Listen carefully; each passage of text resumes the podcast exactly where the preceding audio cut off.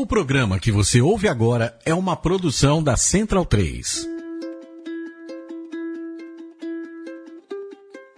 Começa agora o Fala aí, professor. Qual a melhor maneira de melhorar a relação com o coordenador pedagógico? Para que serve a observação em sala de aula? Como tornar as conversas com a gestão mais produtiva? Eu sou o El Soares e hoje no Fala aí Professor nós vamos falar sobre a relação entre coordenadores pedagógicos e professores. Para discutir esse tema, a gente está aqui com a Silvana Tamácia. Ela é uma das sócias fundadoras da Elos Educacional, que presta consultoria em gestão escolar. Ela também ganhou em 2007 o prêmio Educador Nota 10 na categoria Coordenação Pedagógica. Tudo bom, Silvana? Tudo bem, e você? Muito bom ter você aqui. A gente está muito empolgado para poder ouvir a sua experiência como coordenadora e como consultora e poder conhecer um pouco mais desse universo. Também está aqui com a gente a professora Crislane Barros Rubira. Ela trabalha na rede municipal de Santo André, com ensino fundamental 1. Oi, Crislane, tudo bom? Tudo jóia. Vocês estavam contando que vocês têm uma relação de muitos anos, né? Vocês já trabalharam juntas, já foram uma coordenadora pedagógica da outra, né? Isso há uns nove anos atrás, mais ou menos. Então é uma experiência que a gente já viveu juntas, né? E então acho que isso pode fazer parte um pouco da nossa conversa aqui, né? A gente vai poder falar da nossa própria experiência e um pouco da experiência que a gente tem também em outras escolas, em outros locais, com outros parceiros. Ótimo. Bom, antes da gente começar, eu queria compartilhar com a galera que está ouvindo uma novidade super legal a Elos Educacional, da Silvana. Agora é parceiro oficial dos podcasts Fala aí Professor. E a equipe super competente de formadores que eles têm na Elos está elaborando planos de formação sobre cada um dos temas dos nossos episódios. A ideia é dar subsídios para que coordenadores pedagógicos tratem de temas como inclusão, a própria relação do coordenador com o professor, indisciplina, escola e família, nas reuniões de formação. Né? Os dois primeiros já estão disponíveis. Para encontrar eles é só acessar o site de gestão escolar, que é gestãoescolar.org.br, ou procurar lá nas páginas dos podcasts Fala aí Professor no site de Nova Escola. O endereço é novaescola.org.br. Silvana, a gente está muito feliz com essa parceria, tem sido muito legal, os planos ficaram super fantásticos. Ah, a gente também está bem empolgado. Nós temos uma equipe de formadores que tem é, muita especialização e trabalho prático com vários dos temas, então a gente convidou alguns deles para ajudar nesse trabalho. Então, eles estão construindo as pautas a partir dos temas que estão disponíveis no podcast, e aí fica fácil de você poder organizar isso dentro de uma reunião e trazer o tema para a escola. Então, a, o intuito é ajudar a desenvolver esses temas nas reuniões pedagógicas das escolas, e a gente espera que vocês gostem bastante desse trabalho. Ótimo, ótimo. Bom, eu queria começar o nosso assunto de hoje entendendo um pouco como vocês veem essa relação entre o coordenador e o professor na prática, né? A gente sabe que na teoria a ideia é que o coordenador seja parceiro do professor, que haja uma troca intensa, que o coordenador seja responsável também pela formação em serviço, mas eu queria entender se vocês acham que isso chega a acontecer de verdade na maioria das escolas. Bom, eu acho que a participação do coordenador pedagógico é fundamental, né?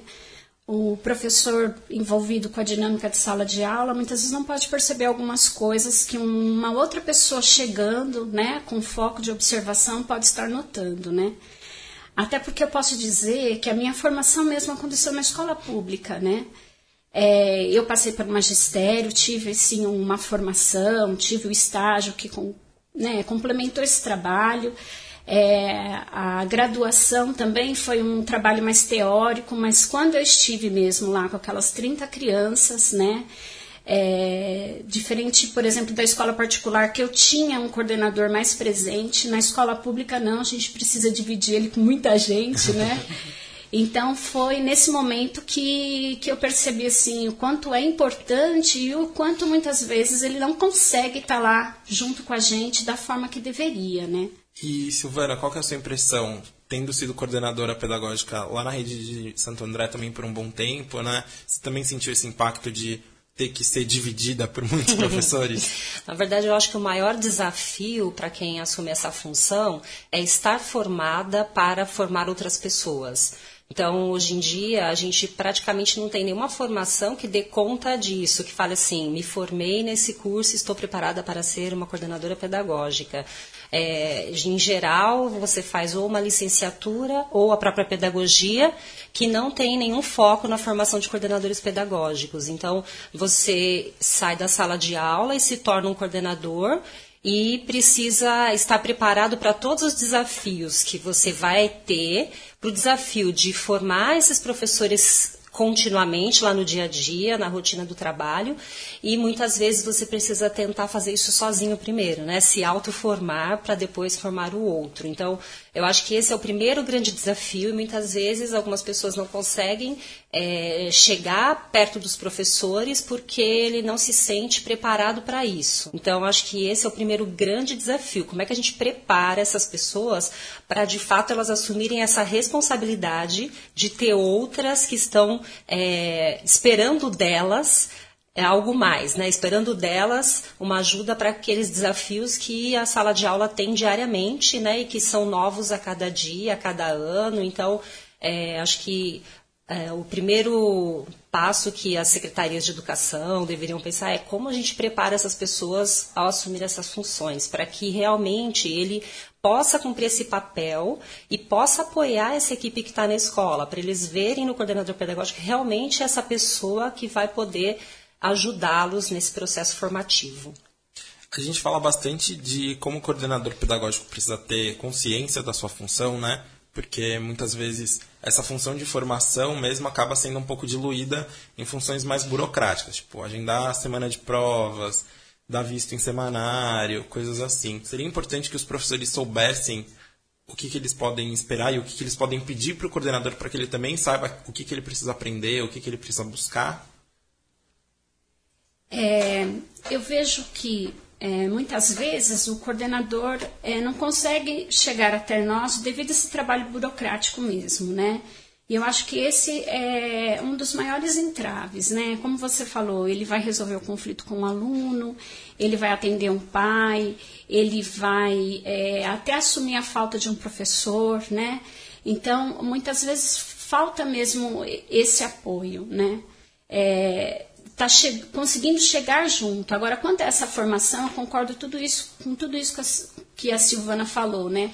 Mas parece que de maior urgência é esse coordenador conseguir estar próximo, né? Essa formação também é indispensável, porque ele vai estar próximo e vai fazer o quê, né? É, eu acho que seria também pensar na sua rotina e nas suas atribuições para que ele possa ter foco, o que, que realmente faz parte do meu trabalho, porque eu sinto que algumas vezes a gente acaba fugindo desse nosso foco, né? Talvez por não se sentir tão preparado, a gente acaba assumindo muito essas é, questões rotineiras da escola e acaba não dando foco para aquilo que realmente deveria ser a função principal. Então, acho que é, as redes de ensino precisam deixar claro o que, que é que elas esperam desse profissional, para que ele possa focar na sua rotina aquilo que realmente realmente é prioritário, para que ele realmente possa estar perto do professor, como a Cris colocou, né? Senão você acaba indo para todas as outras coisas, porque a escola é muito dinâmica, ela tem uma demanda diária, né? Sempre tem uma coisa nova,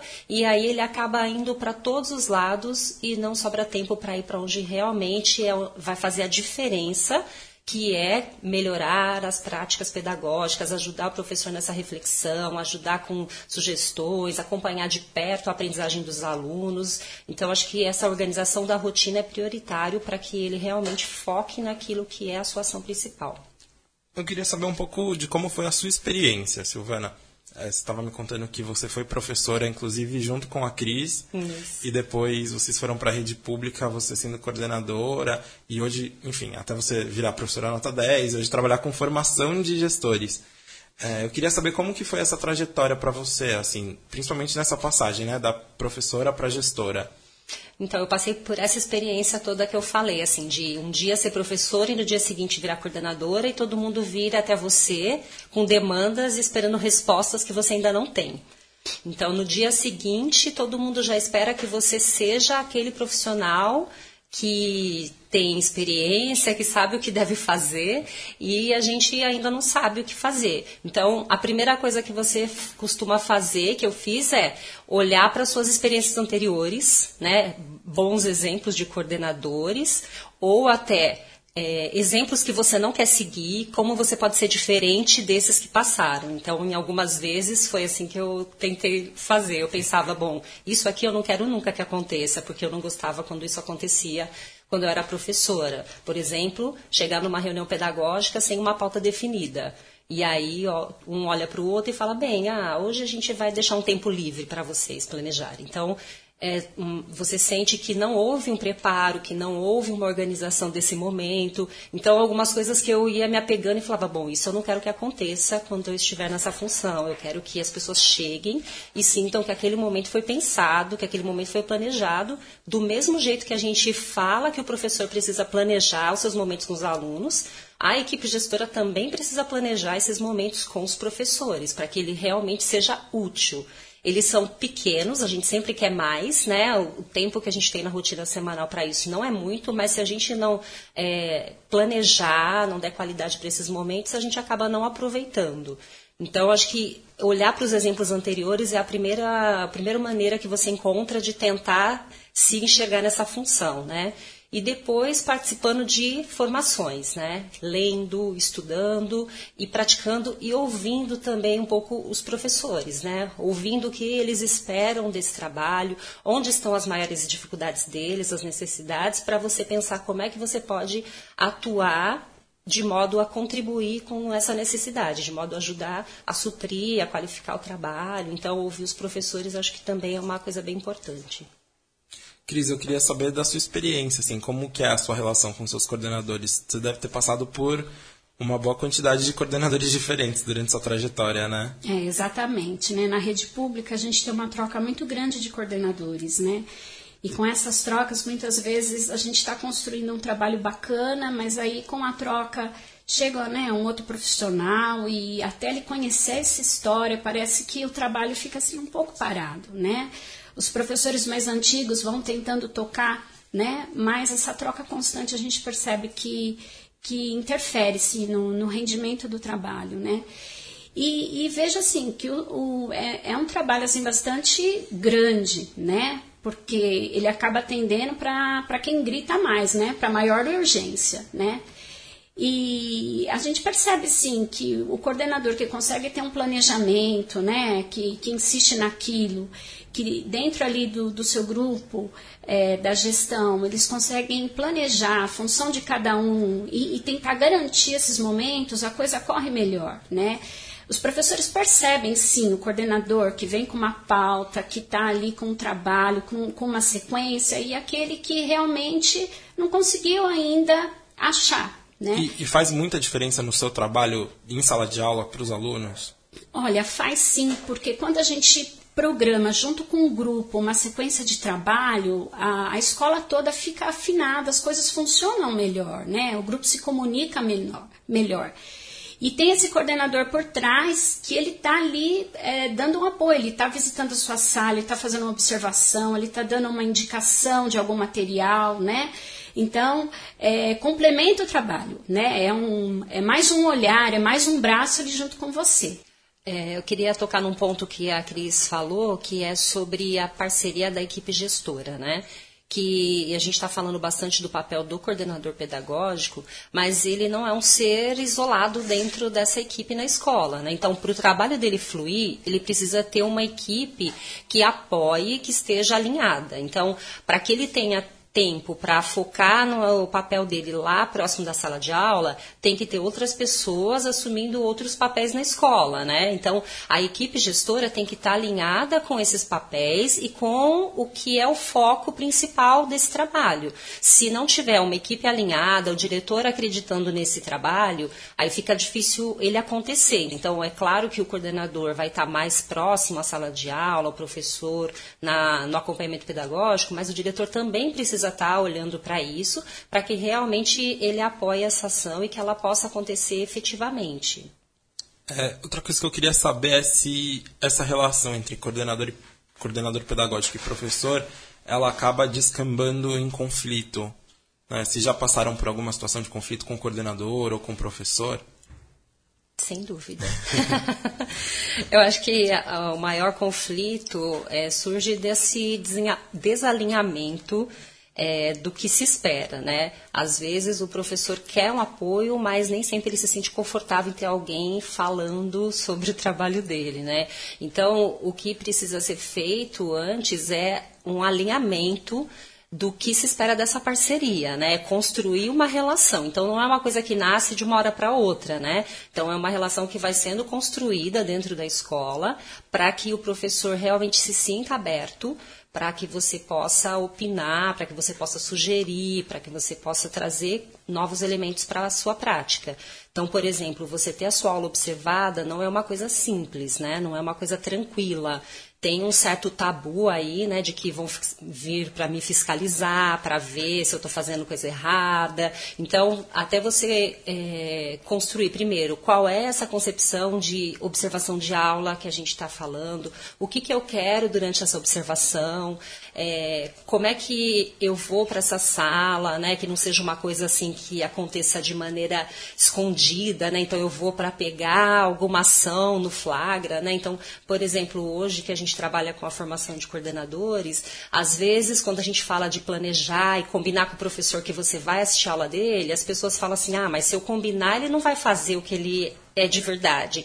Mas a gente não está procurando olhar e achar coisas erradas. A gente está procurando ajudar a construir coisas melhores. Então, se ele vai se preparar mais, a gente só está ganhando, né? Ele está conseguindo ver que é importante ele estar tá preparado para cada aula. Então, esse olhar para a sala e esse entendimento de que ter alguém olhando de fora é mais um olhar para aquilo que às vezes a gente não se percebe, né, que a Cris falou no começo, que às vezes você está dentro da sua rotina e você passa a não ver mais algumas coisas. Então, alguém com um olhar externo pode contribuir para que você enxergue é, alguns detalhes que estão ali é, escondidos, olhar um pouco do ponto de vista dos alunos, como é que eles estão enxergando né, o, que, o trabalho que está sendo feito, mas é um processo de construção. Então, se você chegar e querer já fazer tudo de uma vez e, e começar a falar tudo que você está pensando, o que você está vendo, uhum. você não vai conseguir construir nenhuma relação. Então precisa ter uma parceria, estabelecer uma parceria e ter esse cuidado ao entrar na sala, por exemplo, né? Para que isso não seja uma coisa vista como algo que vai atrapalhar, mas que vai ajudar, que vai contribuir. E Cris, eu queria saber se você já teve muita aula assistida por coordenador pedagógico. Olha, são poucas, porque não é ainda uma prática que realmente acontece, né? Muitas vezes o coordenador vai sim até a sua sala, ele observa, ele te ajuda no trabalho pedagógico, mas é, esse trabalho de observação com foco para uma devolutiva é, é algo que ainda acontece pouco, né? Mas já aconteceu com você? Já teve casos? Já, aconteceram sim, mas foram poucas as vezes, né? Mas assim, é, o, o, que me chama mais a atenção é, como a Silvana falou, é um comportamento que precisa ser construído, né? Uma atividade que precisa ser construída, né? É, porque realmente depende de como você vai estar aceitando é, as colocações do seu coordenador, né? E como ele vai estar fazendo essa colocação, porque muitas vezes o professor ele tem o, o, espaço da sala de aula como seu, né? Sua posse, né? Ele também precisa estar tá abrindo isso e vendo que é uma construção do coletivo, da própria escola, né? É, eu queria entender um pouco assim, como que o professor se sente tendo o coordenador pedagógico observando a aula, né? O coordenador pedagógico dizendo que vai observar a aula. Acho que pode ter um pouco de receio justamente nessas questões que você apontou, né, Silvana? De achar que o, que o coordenador está indo lá para fiscalizar, para achar coisas erradas, para brigar depois, né? Você uhum. já sentiu um pouco de insegurança nessas? Isso depende de como essa relação profissional é construída, né? Eu, na minha experiência, não. Né? Nas relações que eu já tive com os meus coordenadores, nunca aconteceu, né? É, eles sempre participaram, depois me deram uma devolutiva, né? E a gente foi acrescentando isso no trabalho, né? Mas a gente sabe que às vezes nem sempre acontece dessa forma, né? E muitas vezes é porque essa atividade não é tão conversada antes, né? Isso também precisa ser planejado, né? É, eu queria saber quais são os momentos para discutir esse tipo de coisa. São as reuniões de formação também? Ou é mais no momento um a um com o professor? Ou como que acontece? Como que o coordenador pode conduzir isso? O ideal é que seja nos momentos de formação, mesmo coletivos, para que todo mundo esteja alinhado. Então, mesmo que eu não esteja observando todas as aulas de todos os professores, todo mundo precisa saber que essa é uma prática que está acontecendo na escola e que e qual é o objetivo dessa ação, né? Então, é, trabalhar nas reuniões ajuda a equipe a ir entendendo, construindo isso e cada professor ir se sentindo, é, vamos dizer assim, mais à vontade para que essa ação aconteça na sua sala. Então, pode ser que de primeira, primeiro momento, alguns não, não se familiarizam, falam, não, eu não estou me sentindo à vontade ainda para isso.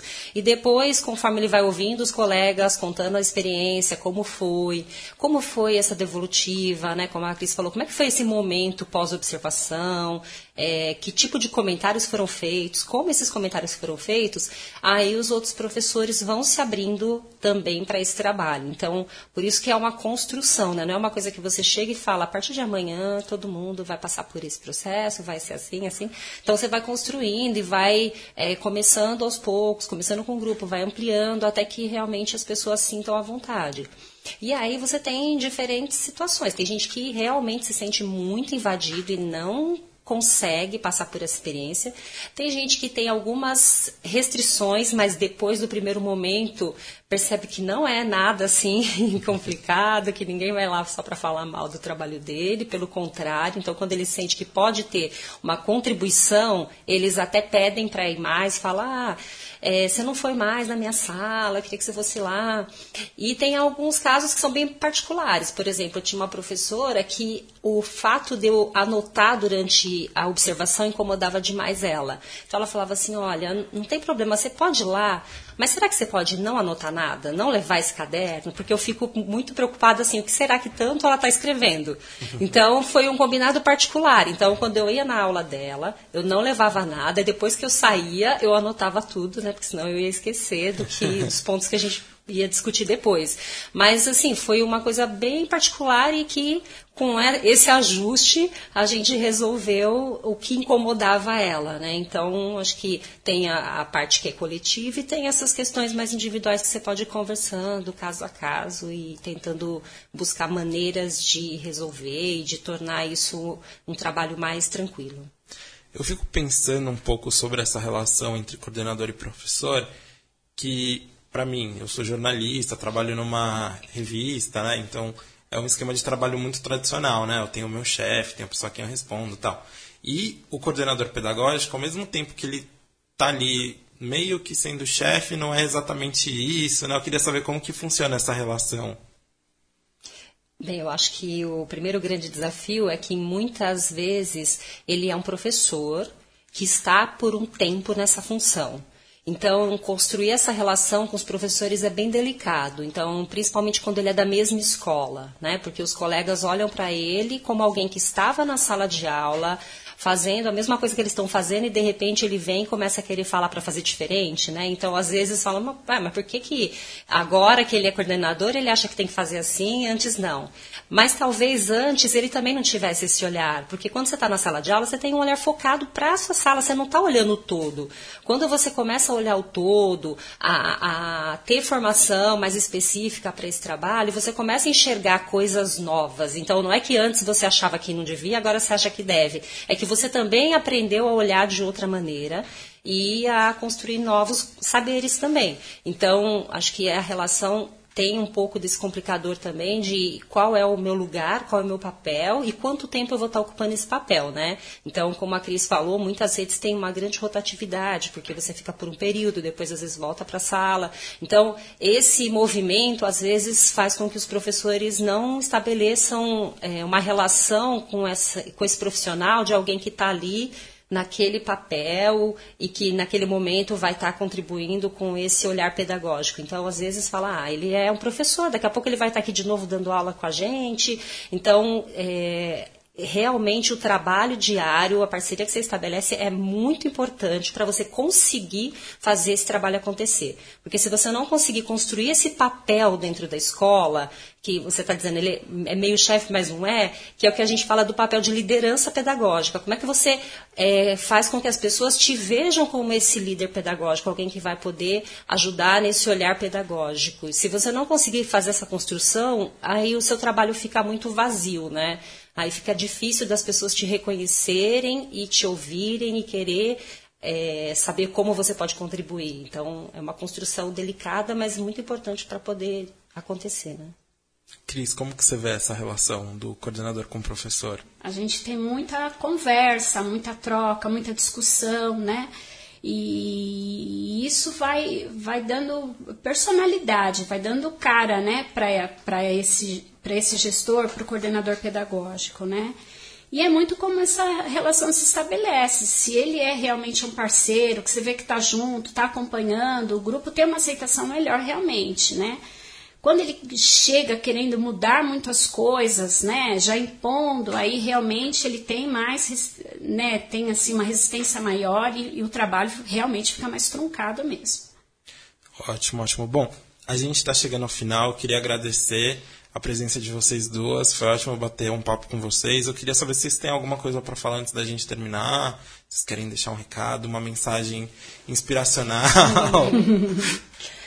Bem, eu acho que a minha mensagem é que o coordenador, quem, quem se aventura nesta função, precisa estar é, tá aberto para aprender, né, para ter um olhar diferente, um olhar mais panorâmico para a escola e para as necessidades da escola como um todo, olhando para o pedagógico. E ele precisa realmente se aproximar do seu público ali, né, dos alunos, do professor, para que ele entenda o que, que é necessário. E é uma construção que ele vai, vai conseguindo a partir das ações, né, aquela história de que não é o que eu falo que vale, é o que eu faço. Então, se ele falar, ah, vocês precisam planejar a aula, mas ele não planeja a sua reunião. Se ele falar, não, é importante você, eu quero ver o seu planejamento, mas ele vê e não tem nenhuma contribuição para fazer. Então, isso acaba se esvaziando no dia a dia e perdendo é, essa vontade de contribuir, de ter alguém junto com você. Então, se as suas ações condizem com o que você fala, aí você vai conseguindo conquistar as pessoas e fazer um trabalho mais efetivo e ter o grupo junto, porque o que importa, aí nós estamos falando do papel do coordenador, mas o papel dele não é nada sem a equipe, né? Então o que importa é ele realmente construir uma equipe e todos juntos pensar quais são as ações que são mais importantes e necessárias para aquela escola, para que ele possa investir nisso. Então a minha dica é estar aberto para ouvir, para estudar, para aprender coisas novas e para trabalhar em equipe. Cristo. Bom, o que eu gostaria de dizer é que o professor de escola pública, ele é o autor, ele e o seu grupo. Ele cria ali, junto com o seu grupo, todo o processo de aprendizagem. Isso é de extrema responsabilidade. Você vai estar influenciando ali muitas crianças, muitas famílias, né? E assumir essa responsabilidade sozinho também é um risco. Então, esse é o papel do coordenador pedagógico, né? É um outro olho, é um outro braço para estar junto ali auxiliando nessa construção. Né? Então, é, é de extrema importância o trabalho do professor e é de extrema importância todo o trabalho da gestão da escola, né? Coordenador, o diretor, o vice. Precisa estar todo mundo junto, de mão dada, para a coisa dar certo mesmo. Ótimo. Bom, mais uma vez, muito obrigado a vocês duas. Muito obrigado também a todo mundo que está ouvindo. O Fala aí Professor é uma produção de Nova Escola e da Fundação Lema em parceria com a Central 3. Todos os programas estão disponíveis em novaescola.org.br, onde você também pode conhecer toda a pesquisa Conselho de Classe, que foi elaborada pela Fundação Lehman para descobrir quais são os temas que mais afligem os professores e encontrar uma infinidade de conteúdos sobre coordenação pedagógica, as pautas de formação que a Elos Educacional está fazendo também estão disponíveis lá. É, lá no site você também pode se cadastrar para receber a nossa newsletter e saber sempre que tem episódio novo ou conhecer um pouco mais sobre os temas e os bastidores das gravações do podcast. É isso, muito obrigado a todo mundo que ouviu. Tchau, tchau e até a próxima.